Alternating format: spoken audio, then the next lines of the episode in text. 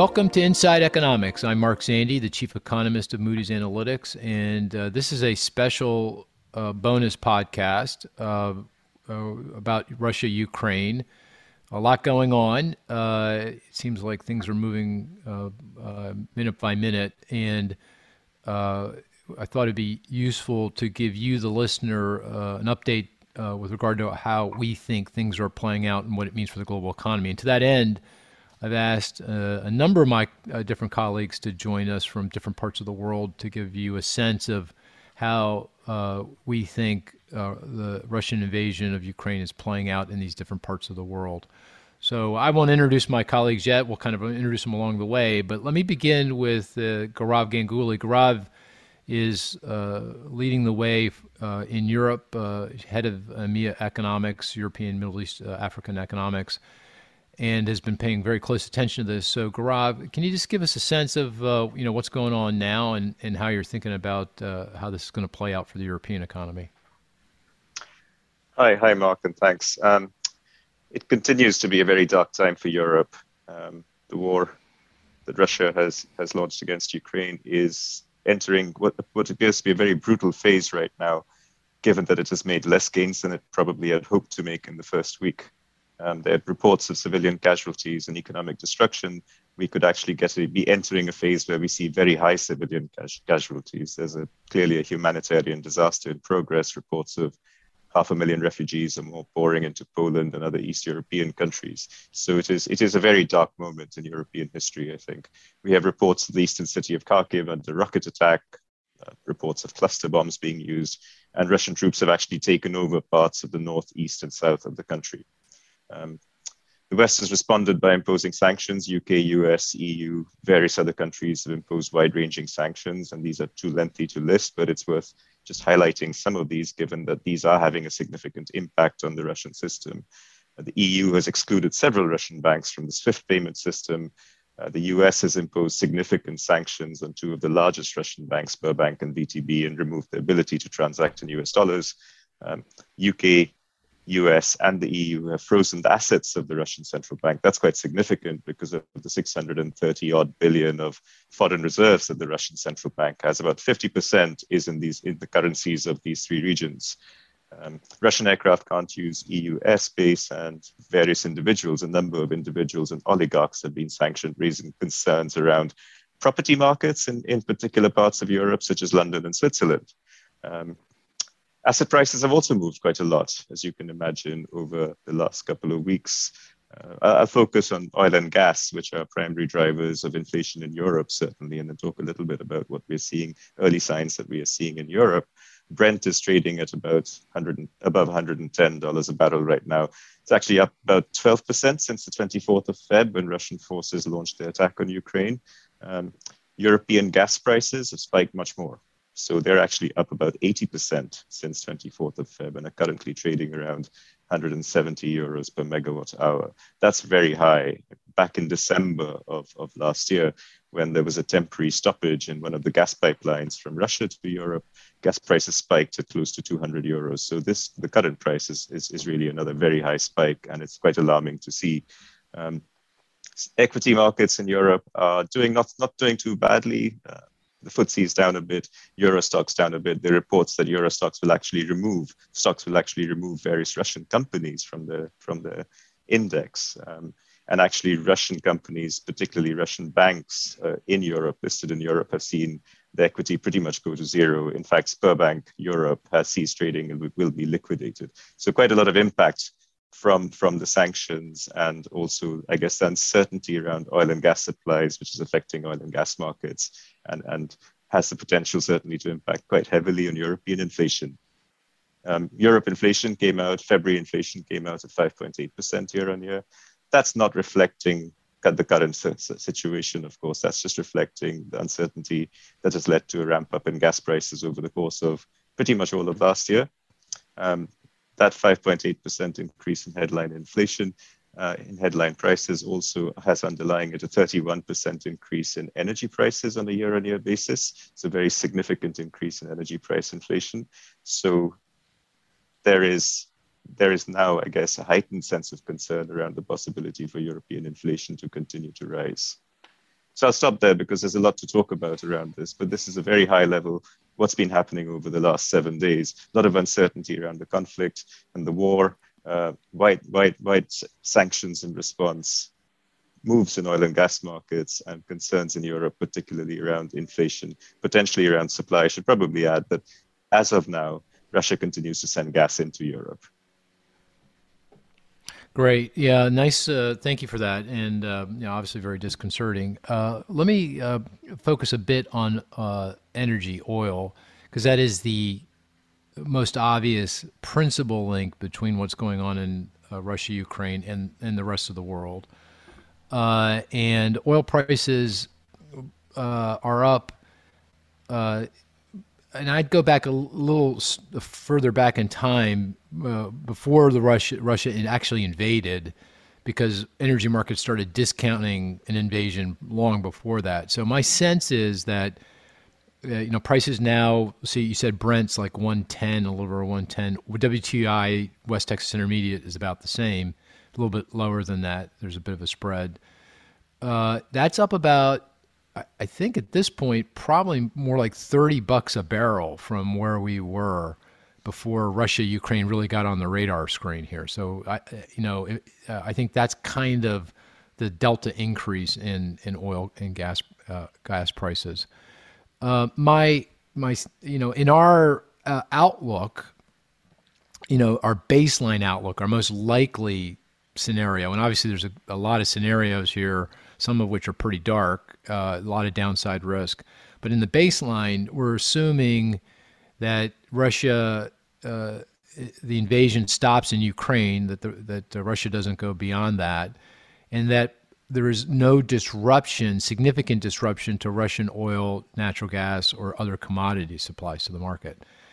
Uh, if that's the case, then uh, our expectation is that oil is peaking now, roughly speaking, maybe not on a day to day or intraday basis. It could obviously go higher given the uncertainties here, but that that this is roughly the peak in price, and that by the, by summer and certainly by the second half of this year, because of these higher prices, we'll see some softer demand for oil and natural gas and other energy, and some uh, increase in supply because frackers here in North America can make a lot of money at this price, and I would expect OPEC, Saudi in particular, to pump a little to more oil. We might see Iran come on with some oil.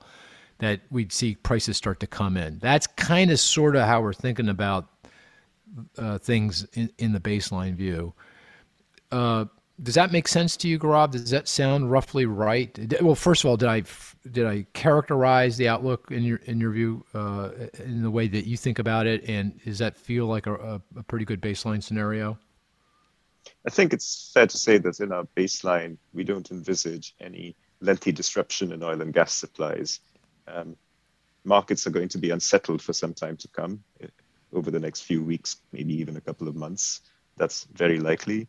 Um, but we expect Russia to continue to supply oil and gas to Europe and to the rest of the world. And certainly, from what we've seen from sanctions thus far, sanctions have been very, very carefully crafted to exclude energy.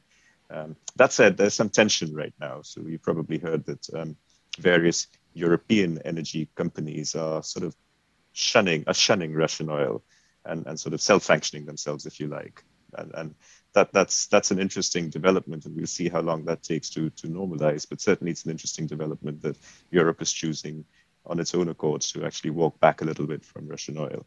We'll have to see what that does to to to markets. But I think it's fair to say that in the baseline, we would not envisage any significant disruption in Russian oil and gas supplies, and that uh, OPEC and US would would start to compensate, and this would lead to oil prices coming back in. And why are they self-sanctioning? I mean, this is I this is a surprise to me. I you know, and this came I guess over the last 24 hours this is starting to happen. But what what what's going on? Why are Western uh, oil energy companies shunning Russian oil? What, what, what's behind that?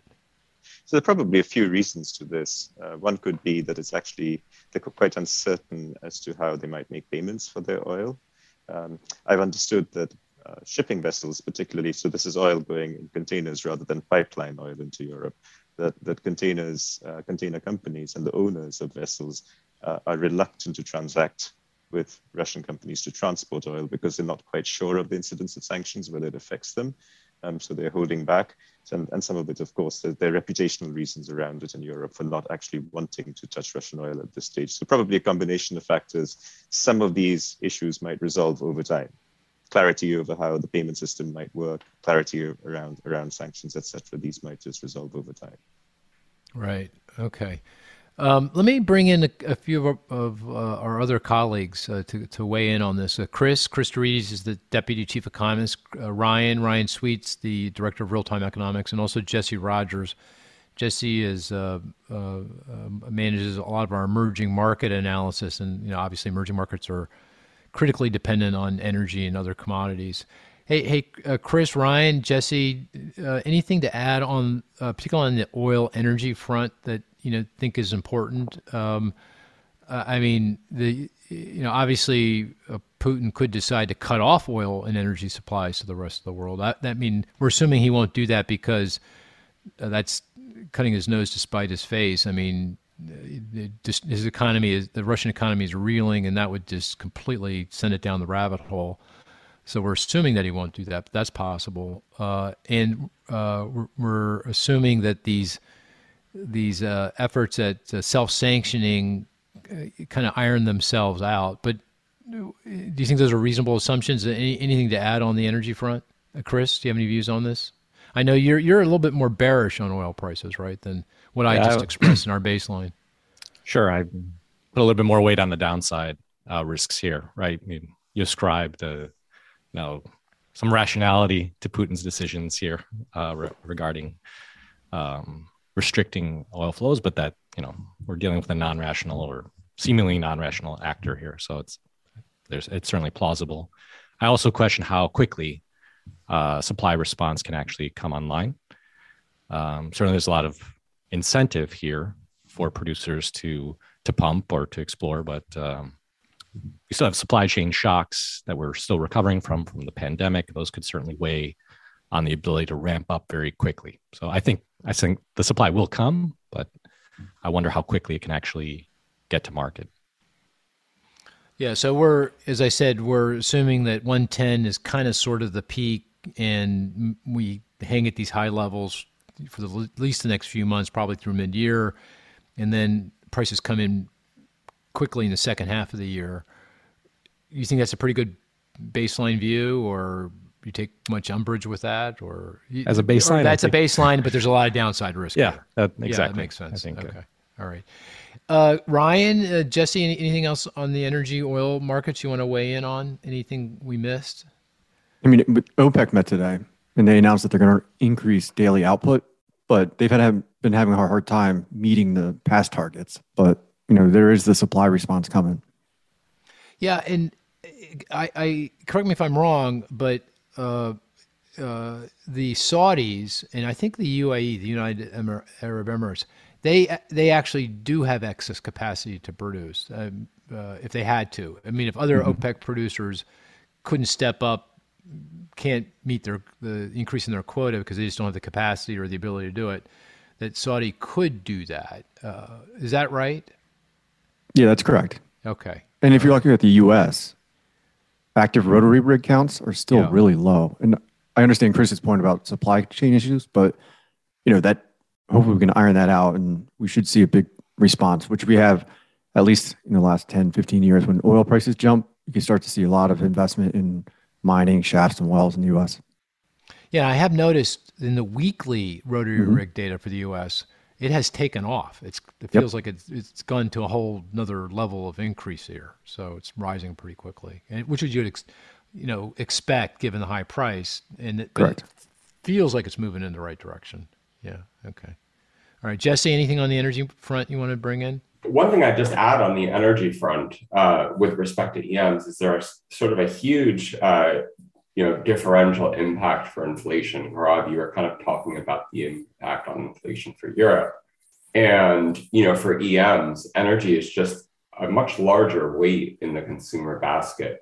So inflation risks are, are a lot higher. And I think that's really important to keep in mind um, as we kind of go forward and, and think about possible impacts going forward. So let, us turn this right back to Europe uh, to get a better sense of what's going on there. I was just on a, a call with a, a, number of EU officials, and they pointed out a couple of other vulnerabilities that I'm, Gaurav, I'm curious uh, as to what you think. One was around refugees, Ukrainian refugees. They're anticipating a lot of refugees coming from Ukraine into the rest of Europe. And of course, where these refugees go is going to be quite varied across Europe, but this is going to be a, a significant issue. And uh, I'm wondering, you know, what you, you think about that. And then they also uh, kind of downplayed the, the kind of the, the, financial links between European banks and financial institutions and Russian banks and financial institutions. Uh, you know, I uh, was looking at some data from the Bank of International Settlements. And just for context, it showed that at the end of last year, I think it was the third quarter of last year, the last data point, U.S. banks had approximately $15 billion of claims on Russian banks, whereas European banks, and this is EU plus the UK, have something closer to $90 billion in claims on Russian banks, all of which I guess are at risk at this point. But is that a big deal, or you know, something to be worried about? Or and what are some of the other? I threw those two things out: refugees and the banking links. Are, are there any other kind of linkages between Europe and Russia that we you think might be important to just uh, consider here and uh, you know put on uh, on the on the on the table as uh, potential vulnerabilities? So the refugee problem is is is is definitely one that Europe needs to consider. Um, there are reports of millions of people having been displaced currently in Ukraine as a result of the war. And I think I mentioned right at the outset reports of about half a million pouring across the border into Eastern Europe. Europe needs to resettle refugees, uh, and it's, it's not just the not just the EU we're talking about here. Even in the UK, rules around Ukrainian refugees and their right to enter, their ability to enter the UK have been relaxed. So it's clear that European countries are going to accept refugees. They will be settled across uh, different parts of the EU uh, uh over time, I would imagine. And I would also imagine that, uh, at least for, at least for now, refugees will be holding on to the hope that they're able to get back to the Ukraine someday, and that their stay in stay in the EU is temporary. But of course, we have to wait and see, um, as and when the fog of war recedes, and what what what the lay of the land is as to what will happen there. Um, it's also interesting in the context of the politics of Europe and the politics of the UK. Um, which has all sort of been less welcoming towards refugees in recent years. But this this war has changed that view. I think there's very clear support for for Ukrainians and uh, very clear desire to to take Ukrainian refugees in and and give them you know the food and shelter they need uh, at least for a period of time. So that's that's that's the situation on refugees as I can see it right now. On on banking links, this has been studied in, in some depth. There's quite been quite a lot of speculation about this for months, I suppose. But we mustn't forget that um, Russia, Russian organizations, Russian banks have been subject to, sanctions, a sanctions regime since 2014, and Europe has withdrawn to a large extent from the Russian financial its engagement with the Russian financial system. So it is much less of a deal than it used to be. There are some some um, European banks that are more exposed than others. Um, in, in Hungary, for instance, or in Austria, uh, and even institutions, one or two institutions in France. But for none of these is the is it is it um, an immense deal, and it's certainly not systemic from a European eurozone perspective. So we expect issues to arise in in particular in parts of the banking system. Um, we've we've heard reports of banks, certain banks suspending dividends, etc um, because they're concerned about their Russian exposures. Um, but we don't see this as being systemic for the Russian for the for the eurozone financial system at all. Um, Russian corporates, Russian banks, their, their their listings in European markets. I mean, that's those days are over. We don't expect to see uh, debt equity offerings in Europe for a long time to come. Um, it's very unlikely that the sanctions regime will be lifted anytime soon. I would I would be bearish on that. Um, and, and also in the current context over the last few days, Russian entities listed in Europe have simply seen uh, values of debt and equity wiped out, um, which, which of course is, is, is harmful for certain investors. Um, I think the third, so you also asked if there are any other links. Well, one of the interesting sort of side links that comes out, things like localized property markets Im- impacts. London, for instance, has a fair bit of property in the hands of Russian investors. And these Russian investors, no doubt, are looking to exit these properties as we speak. Switzerland is another area where, where we have a fair bit of property investments by Russians. So the ability of Russians to continue to hold on to these properties or perhaps transact hastily and fire sales some of their properties, that's likely. Um, at least in the UK, that that's that's probably fairly limited impact on property markets outside of that specific region of central London. Um, in the longer term, we would expect that flows simply change scope the way in which Russians have invested in Europe. That's just going to change. Those days are simply over. So we should expect to see, not expect to see a resumption of that. Great. Okay. Well, that's helpful. So just to kind of put a number on uh, our forecast for Europe, and here I'm EU, uh, mostly thinking about the EU, the European Union. Uh, our, in our baseline, under our baseline assumptions about, about how all this plays out, is that uh, that European real GDP growth this year in calendar year 2022 will be about you know a half a point, maybe a little bit more than half a point below what it was prior to all of this mess. Does that feel about right to you at this point, Gaurav? Uh, are you feeling uh, good about that expectation, or, or are you are things getting darker for you?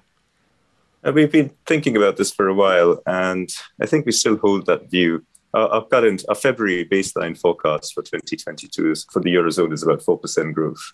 So, growth softening this quarter, next, and, and after that, that's that's that's that's inevitable. I think um, half a percentage point feels about right. There's a fair bit of uncertainty around this, so I wouldn't be surprised to see it get slightly better or even get slightly worse. But as things stand right now, ballpark, a half a percentage point reduction in 2022 growth feels like the right sort of direction of travel for the baseline.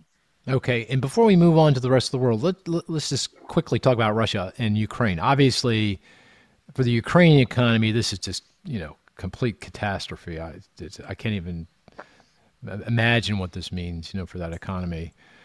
For the Russian economy, it feels like they're just gone into the abyss here, and it doesn't feel like there's any way out. I mean, as long as Russia is in Ukraine in a significant way, meaning occupying Kiev or Kharkiv or you know big parts of, of Ukraine, it doesn't seem as if the U.S. or Europe or other Western or other uh, economies are going to uh, change their sanctions. The sanctions are going to remain very tight, you know, it may even get tighter here as we go forward. It feels like every time I look at a, a, a website, you know, uh, I'm seeing another company saying that they've stopped shipping shoes or shipping iPhones or you know, people are just cutting off their links with with Russia, and I, I don't think there's any going back here until the Russians figure out a way to leave Ukraine. It, so that, feels like there's there's nothing but negative numbers for and big negative numbers for the Russian economy for the foreseeable future. Does that sound right to you, or do you have does that make a, make sense to you? I, I, I guess so. I think the issue here is is one of uncertainty. It's really hard to see um, how bad it's going to be in the near term, and in fact, it's easy to, to to make it very very bad and then make it worse the next day. So we've also got to hold back from that. I think Ukraine clearly huge amount of devastation going on, and as I was pointing out earlier, we seem to be entering a new, more brutal phase of this attack. Um, with Russia launching all-out bombardment of cities, so damaging, killing people, and also damaging infrastructure, ruining you know, economic economic structures, destroying cities, etc. That's a huge loss to output. Um, I mean, currently, I would imagine that industrial production is just all geared towards supporting the military effort, and any other kind of production, any other kind of service is just ground to a halt. So, in the immediate term, things have clearly fallen off, off a cliff. Um, but even looking ahead, it feels like with the kind of devastation that the country is likely to sustain, the road back is difficult. Now, if if if peace returns in a positive way and, and Russian forces pull back, or, there's a Ukrainian victory, I could really see a very big international reconstruction effort kicking in, which would be very positive for the country. So there's hope there. Um, in darker scenarios where that doesn't happen, then this could be a, a very nasty, long drawn out outcome for Ukraine and its and its and its people. Russia, I think you're right. It's become an international pariah state. The actions of the last week have really been very egregious. There's there's no way out for Russia right now, um, unless, as you said, it completely withdraws from Ukraine. But even then, given what has happened over the last seven days, there'll be outstanding issues around war crimes against humanity, reparations uh, to be paid, etc., etc., which make it really hard to see the way forward for, for, for Russia. It feels like they've become an international pariah state. They will stay that way for a long time to come. Russia is just completely isolated from the world economy. And um, a lot of countries that will not want to do business with it. Some, however, might. Um, and as long as it has a fair amount of power in global commodity markets for oil, gas, and various other commodities, um, there will be countries that will be willing to transact with Russia, even those that have imposed very strict sanctions against it. I mean, don't forget that even back in the worst part of the Soviet Union, Russia did, Russia did send its oil and gas into Europe. Yeah. Okay. Fair enough. Hey, uh, let's move on. And, and before we uh, talk about what it means for different parts of the global economy, let's talk about the rest of the commodity markets. I mean, because Russia, Ukraine, and Ukraine uh, uh export oil, natural gas, but a lot of other metals, you know, everything from titanium to palladium, uh, various gases like neon, uh, agricultural products like wheat, I believe, uh, corn as well. Uh, and uh, Jesse, uh, can you give us a sense of what's going on in some of these other commodity markets in terms of, you know, we're seeing what's happening very clearly in the oil market. We're, we're seeing what's happening with natural gas, particularly to Europe.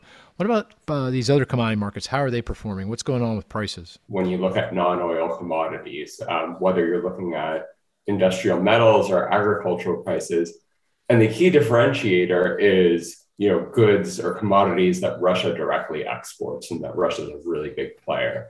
So aluminum prices and wheat prices are at record highs, surpassing heights you know during the commodities boom of the past decade. Whereas the increase in copper, you know, copper prices have increased. It's sort of a bellwether for non-oil commodities as a whole, but they're they aren't quite as as high as they were, um, you know, earlier this year. Uh, the long and short of it is, even if we come off of you know these peaks, commodity non-oil commodity prices are going to remain high, and that's going to be uh, another headwind uh, to global supply chain uh, issues and inflation more broadly. I know, Ryan, you look at these markets too pretty carefully. Anything you want to point out uh, in terms of pricing? Or any uh, disruptions to supplies, anything at all on the, on the commodity side? No, I think Jesse covered it all. Okay. Okay, very good. All right, so uh, let's let's now uh, talk about what it means for the U.S. economy. And uh, you know, Chris, uh, my sense is that uh, it should be small. Again, in our in our baseline world, where we're assuming Russia doesn't step outside of Ukraine and that there's no significant actual disruptions to energy or other commodity mar- uh, commodity supplies that you know eventually the risk premium in these markets will start to come down we'll get more supply and we'll start to see prices come in and and things will moderate and you know, the US is very energy independent. Uh, you know, higher oil prices are a, a, negative, but a very small negative because you know obviously it hurts consumers, American consumers, particularly low income consumers, but it benefits the energy industry. So the net of all that is you know a small small negative. Um, what do you think? Am I are we being too Pollyannish about all this? Uh, I mean, I talked about the banking links; they're very small. The trading links are very small uh, you know, there's some concern that maybe if Europe weakens, there's going to be some blowback on the U.S. because of the trade with Europe. But that's all. When you do the arithmetic there, that doesn't add up to a whole lot. So, uh, what do you think? Are we uh, being overly uh, optimistic here uh, with regard to the the impact on the U.S. economy? Think we might be. I think there are, again, there are significant downside risks, some of which we haven't, I think, uncovered yet. We're we're only a week into this uh, this war. I worry about com- consumer confidence or confidence in general, right? Uh, if this is a protracted, long uh, war that, that, grinds on week after week, month after month, I think that could certainly affect consumer psyches and also the expectations as we think about inflation, right? So I do worry that the Fed's going to have to take more aggressive actions, for example, uh, around inflation that would certainly cut into to growth. So I don't want to paint the, I don't want to adopt the darkest scenario as the baseline quite yet, but I would certainly be uh, more cautious at this point. The only upside I see is some regime change, right? Based on what we've just discussed here, I don't, I don't see how this ends otherwise in a in a positive light. So, and I don't see that happening uh, very quickly or very easily. So, yeah, right, right. Yeah, I guess the there the, in terms of the downside risk, you mentioned inflation expectations. I mean, obviously, uh, that's they they were already pretty fragile coming into this because right. of the pandemic effects and high inflation, and felt like inflation expectations certainly for consumers was pretty high. Yeah. Uh, and this may, you're, what you're saying is because gas, particularly gasoline prices, because they play such an outsized role in people think thinking around inflation expectations, that this could cause an un what the uh, what central bankers would say, what the Fed would say, unanchoring of inflation expectations. And when that happens, you run the risk of getting into this wage price spiral, and the Fed will, and other central banks will not tolerate that, and they'll step on the brakes a lot harder than what we expect, and that raises the specter of a, a recession later this year going into 2023. That that feels like yeah. a pretty significant risk. Yeah. yeah. I also worry about some of those other commodities that Jesse mentioned, the metals and, and whatnot. And I think oil actually we have a little bit more flexibility. There are other countries that can increase production and, and fill in the gap. For some of those other metals, I don't know that we have as much flexibility. I think we are quite dependent on Russian exports. So that's just another supply chain related uh, risk I see out there. Yeah, good point. I guess the other thing I would bring up is uh, the stock market. Right, the stock mm-hmm. market mm-hmm. is down uh, a, a, little over ten percent now from its uh, all-time high set at the beginning of the year before all this mess began. Which by itself is no big deal, right? I mean, because it was up 30% last year, and you know, uh, ten percent is like a garden variety correction uh, that I don't think I'd worry too much about. But you could construct because it is pretty highly market is pretty highly valued, uh, and there was a lot of sign of frothiness building in. You could see, and it kind of pro, was you know uh, pricing in some nothing but good news going forward, and clearly Russia Ukraine is nothing but bad news. That we could see prices fall a lot more, down twenty, down twenty five, down thirty. Yeah, I guess that could be a problem. Yeah, then definitely you're talking consumer spending effects, uh, people pulling back and worried about their nest eggs. Yep. Yep. Okay. All right. Um, okay. Uh, I was, was going to say one other thing about that, but I can't remember what that was. Maybe was. Fed policy. You want to turn to Ryan or? Yeah. Oh, yeah. That was it. Yeah. Absolutely. Ryan. So Ryan, uh, because of our, you know, again, I keep going back to the baseline It's kind of the, you know, the stake in the ground that we're kind of thinking about these things uh, there's this push and this pull. Uh, I mean, in terms of monetary policy, I mean, obviously, the, the the the the push is that we've got higher inflation and potentially higher inflation expectations. The pull, or maybe it's the other way around, push or pull. You you, you get what I'm, my drift. Mm-hmm. Yeah. The other is it's going to hurt growth. So it's like it's a classic supply shock that just complicates things enormously for central banks and the Fed. What do I? What does the Fed respond to? The weaker growth or in, in, in, in increased uncertainty or the inflation. So I think we've landed on, well, it kind of, the crosswinds kind of wash each other out and we have no change in monetary policy. Is that right? That's correct. And if there's any risk, it's just the risk that the Fed does more because they have a zero tolerance policy when it comes to inflation. So if we get some upside surprises relative to their their forecast on the inflation front, then they're they're going to put their foot harder on the on the brake because unlike past instances we've had oil supply shocks. You know inflation was pretty low. Uh, now it's already high and if inflation is going to keep it higher for longer the fed's not going to tolerate that and they're going to raise rates more than what is penciled into our baseline forecast. So we have four rate hikes quarter mm-hmm. point each this year march in a couple of weeks uh, june september december what's what are the markets now saying? Because at some point before seven. Russia, are they still saying seven? Right? They went back up to seven. Oh, okay. I checked this morning. So they went down below six, and then they went back up to seven. Because so I think it, they're doing the same thing we are. Inflation expectations are going to increase because of higher oil prices, retail gasoline prices, and then also the CPI is going to remain elevated for the next few months, and that to them is a hint that you know the Fed's going to go more aggressively. So uh, prior to Russia's invasion, the the markets investors were kind of starting to price in a half a point increase. Yeah, that's the funds rate gone. target. That's gone. Yeah, yeah. I think I checked this yesterday. It was it was hundred percent before Russia invaded Ukraine. Now it's down to zero. Zero. Okay, so the Yep. okay, so what's what's going on? This is my way of framing it. Because of the uncertainty created by this event, the thinking is the Fed's not going to go a half a percentage point at the March meeting. They're going to go a quarter point, and so the markets now are all in on that. But because all of this means higher oil, commodity prices, higher inflation, inflation expectations could come undone. They the markets expect the, still the same seven rate increases, but I guess that would be what would that, Spread would that out. be? Would that be one at each meeting? No, there's It is it's one in each meeting for the rest of the year. Yes. FOMC meeting. Okay, through the rest of the year. Mm-hmm. Okay, And so- March is a done deal.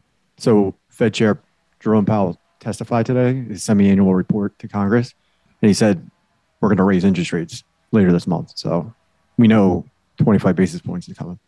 Okay. All right. And and so we we were four before Russia invaded. We are four now. Markets were at seven before Russia invaded. They're at seven now. So we we had a kind of a different perspective on how aggressive the Fed was going to be, but uh, still do. Nothing really has changed here. Fed policy, monetary policy, is unchanged as a result of the Russian invasion. You know, I think the market's doing some of the Fed's work for them. So that's why I, I, it's Ah, hard to see them doing seven interest rates. I mean, financial market conditions have tightened a lot.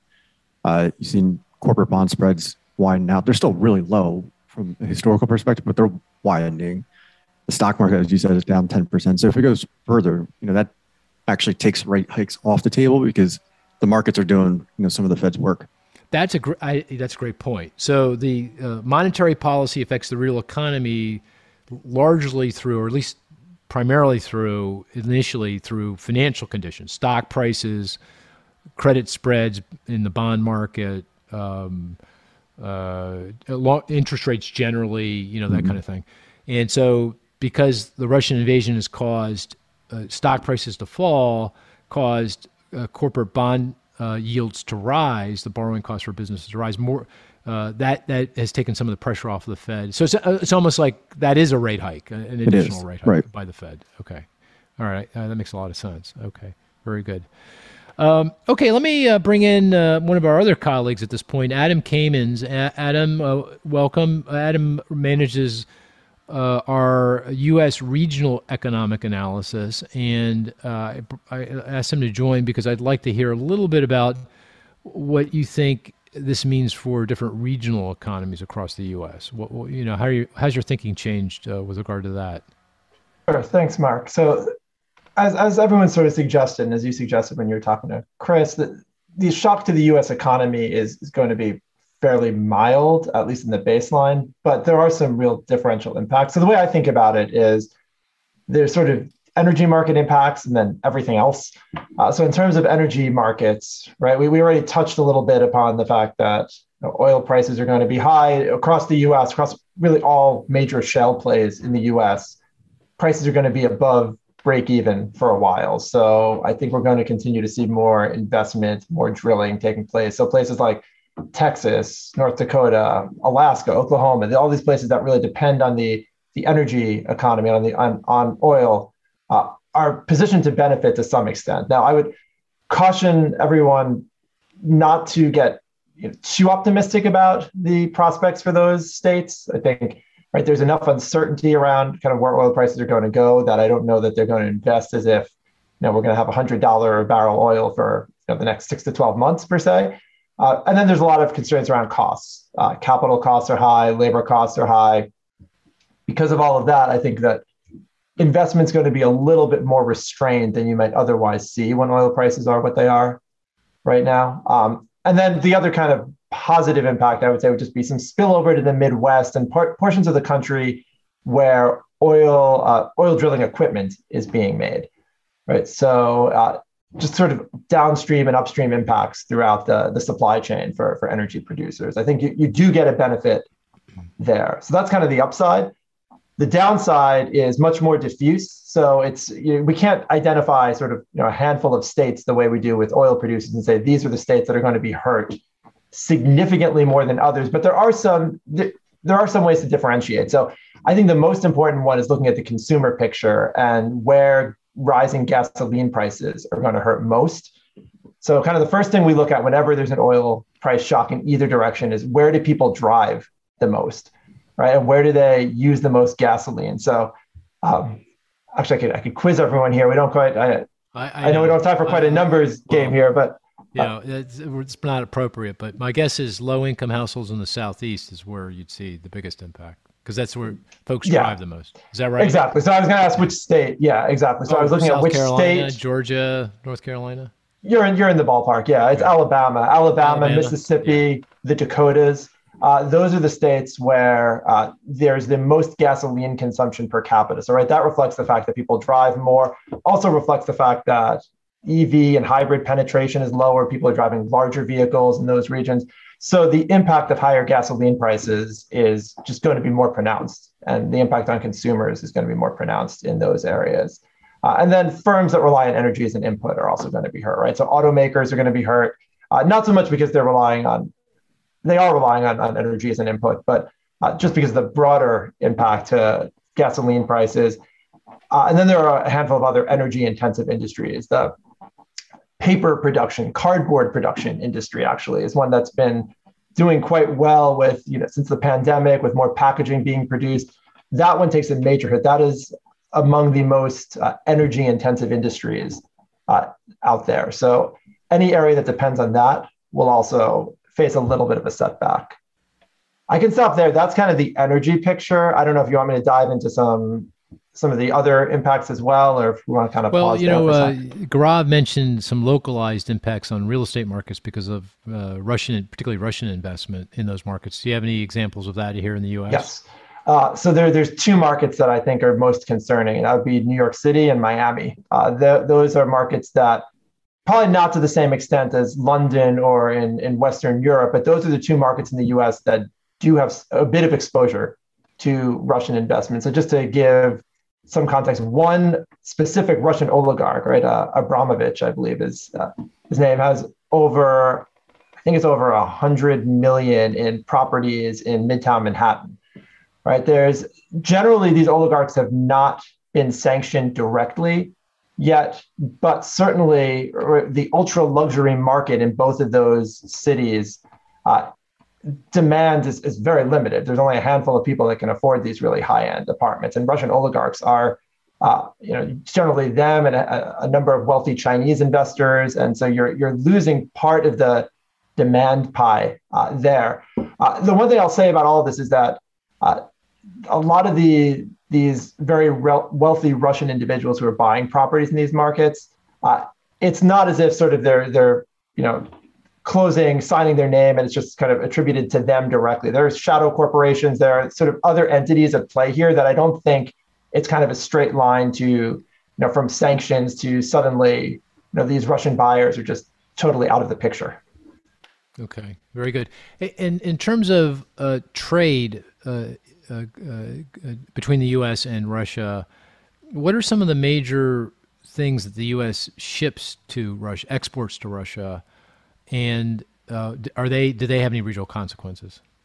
A little bit. So, uh, transportation equipment is the biggest one. Uh, so, the two states that have the most exposure to Russia as a destination for exports are South Carolina and Washington. Right. So, South Carolina is uh, motor vehicle parts and cars generally. Washington is all it's about aerospace, right? And aerospace equipment going to Russia. Both of those are are going to grind to, I think, maybe not grind to a complete halt, but pretty close uh, with the sanctions regime and, and possibly some self-sanctioning as well. Um, is that is that will, a big deal in the grand scheme? Yeah, it's, it's, it's not that big a deal though. Oh, okay. Uh, so just to put it in context, so South Carolina is the state that over the last few years has the highest exposure to Russia as an export uh, market. It is the 20th highest in terms of the countries that South Carolina sends its products to. Russia ranks 20th on the list. It's less than 1%. So it's not really going to have a material impact on the economy there. I guess the, uh, as I mentioned earlier, one other question I get is, well, if if the European economy struggles as a result of this, then what does it mean for the for U.S. trade? So, are are there regions of the country that are more exposed to Europe? I mean, I, I, I would assume the Northeast, if, if, my recollection is correct. Is that right? Yeah, that's that's right. Generally, the Northeast is the most exposed to the European economy, uh, partly through trade, uh, and then partly just through the the flow of people uh, back and forth or travel back and forth to to Europe. I think, I don't think you know Russia, obviously Ukraine, are not big markets in terms of attracting visitors to big northeastern cities. But if the rest of Europe is severely disrupted and suddenly the flow of tourists from London or Paris or Italy or wherever it's at, you know, Germany, uh, if that slows materially, then that has a very significant impact on the Northeast. Okay. But that's a risk. I don't expect that to happen. Yeah, and, and yeah, okay. Any other links that we're not thinking about, or I'm not thinking about, in terms of the U.S. in in uh, in Russia that has a regional in, uh, differential regional impact? I'll give you I'll give you a couple just kind of quick hitters here. Yeah. So one would be farms and farmers, right? So we talked a lot about wheat okay. prices already. There's a lot of volatility there. There could be upside associated with wheat prices, but uh, Russia is a big exporter of fertilizer. Uh, so that is going to push farmers' costs up. All of this means consumer prices for food are going to go up. But there's, I think, even more uncertainty for farmers, which unfortunately for them is kind of par for the course when there's big geopolitical events. We saw this with the trade war a few years ago, but I think just more risk in both directions for farmers. And then the other one that I would highlight, and this actually is a follow up to something that uh, you, you talked about in the podcast last week, would be neon exports from Russia and the impact on semiconductors, right? And so that could have a significant impact on the Western US in particular, Silicon Valley, Portland, Phoenix, Boise. These are all places that have a very large semiconductor manufacturing presence. There's been a lot of talk, actually, I think in the State of the Union, this came up, the, the new Intel plant in Columbus, a lot of excitement around the possibility of domestic semiconductor manufacturing, rightfully so. But this could be very disruptive to that, and some of the upside there might might take a hit.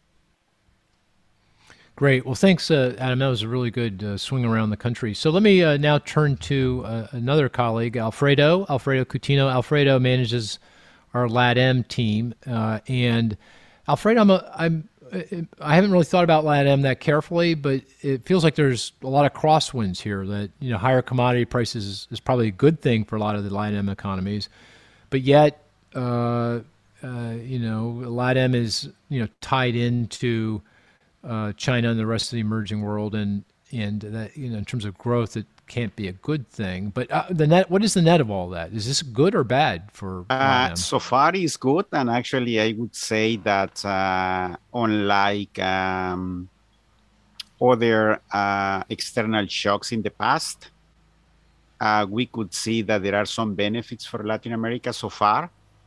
Uh, I'm talking about in the past uh, two months, and particularly in the last week.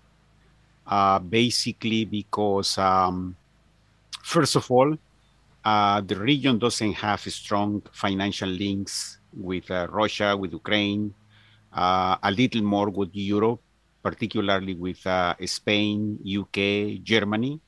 But financial markets have not been impacted significantly uh, in the past few days. And actually, what we see is that it was only um, a small overshooting in currencies. Uh, that was last uh, Thursday when things were more uncertain between uh, Ukraine and the rest of the world.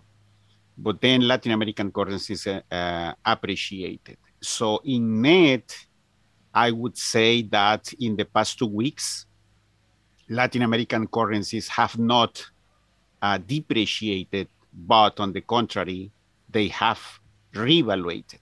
Now, one important factor uh, behind this is the high commodity high commodity prices, as you mentioned, is a, it's a positive for Latin America.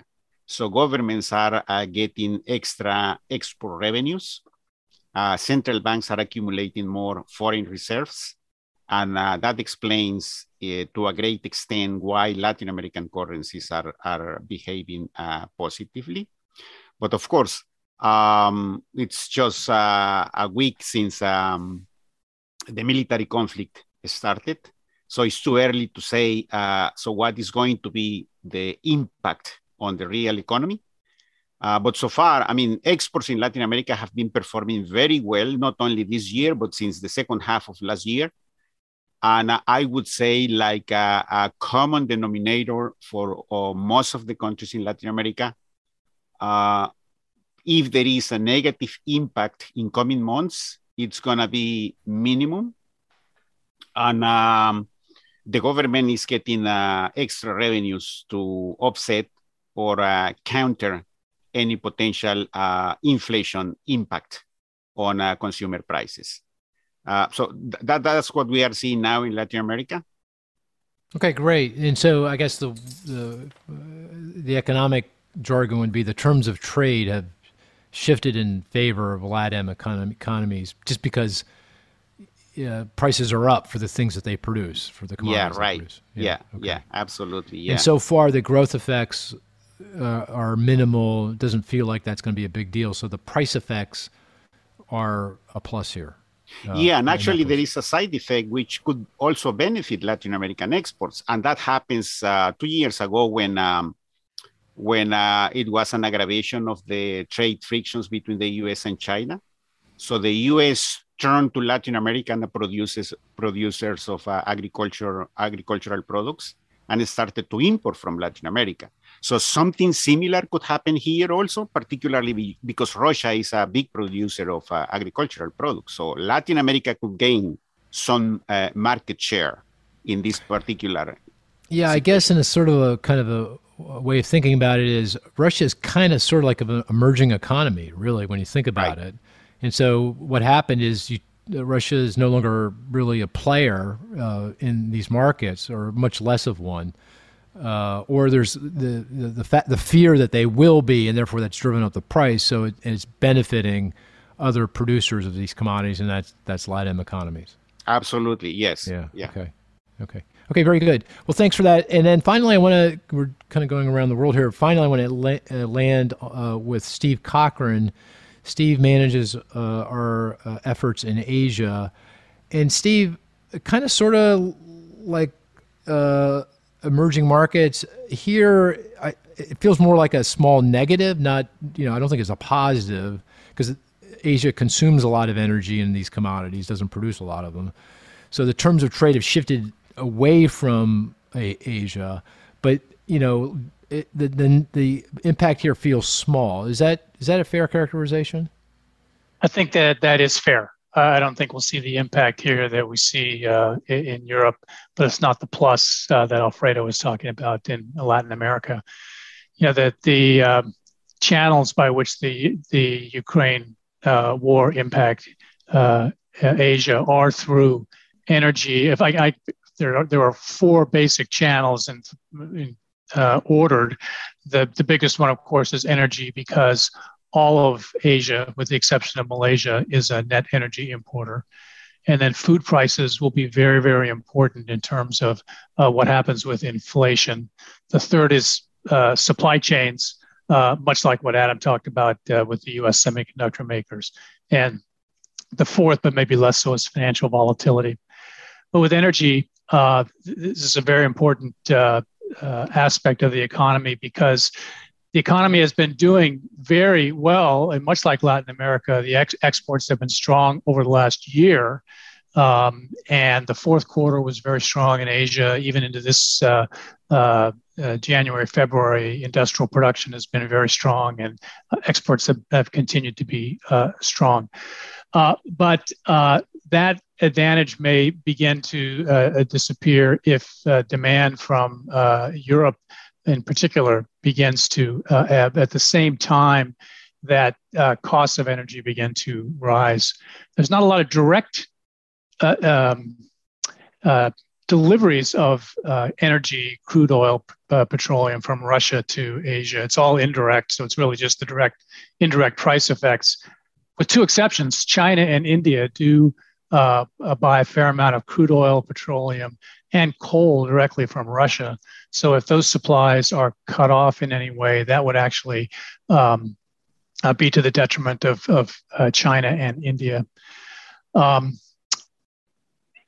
the I, I, mentioned food second because uh, food inflation has been very critical in uh, Asia. That where inflation has been high to a, a high degree, it is because food prices have been high and energy plays into the cost of production and distribution of, of food. Uh, and this again, uh, India. India seems to come up a lot. I think if there's one single country that is probably at the highest risk, it is it, it is uh, India. Uh, and because one, it has the highest uh, inflation rate now in all of the major Asian countries. It's a six percent, and it actually went up uh, last month to six percent. And much of that is b- because of food and uh, there is some exposure to imports from uh, Ukraine, in particular in India. Uh, there's been a shortage for a while of edible oils, uh, uh, cooking oil in India, and a lot of that has been uh, lately provided by Ukraine. They, they provide safflower oil, sun, sun, um, sunflower oil, and such. And that may be gone, and they, they will need to look for other sources of that. And that could add to um, food inflation. It could then tick up total inflation up. Right now, it's right at the very top of the uh, Reserve Bank of India's uh, inflation target rate, which is between four and six percent. So, and and the RBI has been holding back on uh, raising interest rates, trying to give the econ- Indian economy a chance to get back on both both feet. Uh, and uh, they're going to have some uh, tough decisions to make very soon about policy normalization. And um, I think policy, uh, and going to Ryan's point about the Federal Reserve, uh, one of the um, one of the risks in Asia is that uh, our ba- our baseline forecast is that except for a few countries where inflation now does exceed target rates, like in Korea, Singapore, and New Zealand, the central banks would give the economies another six months or so at least to really show that they're you know back on their feet after uh, uh, COVID last year before they be, begin to normalize rates. Uh, the risk is that uh, you know if the Fed were to say uh, hike by 50 basis points, then central banks in Asia might have to move sooner. It sounds like that risk is easing a little bit, and that's a that's a good thing. I guess finally to go back to supply chains, Korea, Taiwan uh, very critical uh, uh, providers of uh, semiconductors, in Malaysia and Thailand components for those semiconductors. Uh, it seems like the semiconductor makers in the region do have at least a near-term supply for all these rare gases and rare minerals that go into chips. But if that, this lasts a long time, these supply chain shortages could could ramp up once again.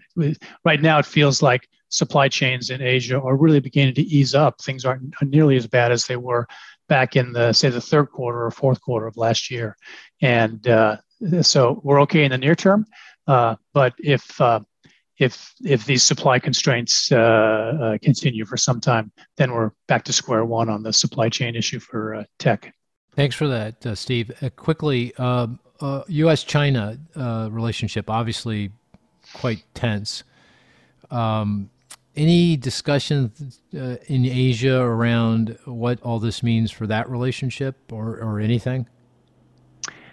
There are a lot of discussions. Uh, you, you, you see, uh, there are a lot of um, conversations going on, maybe is the best way to say, of just trying to figure out where Asia fits between China and the US now. You know, for, for much of Asia, there's a very natural fit uh, uh, with China in terms of the very strong trade links uh, uh and, and, such. And uh, also the fact that the US had stepped away from Asia for some time. So the question really is uh, well, so is the US really going to step back into Asia and Southeast Asia and take a firm role and actually encourage a more US investment in, in, the region and such and offset China.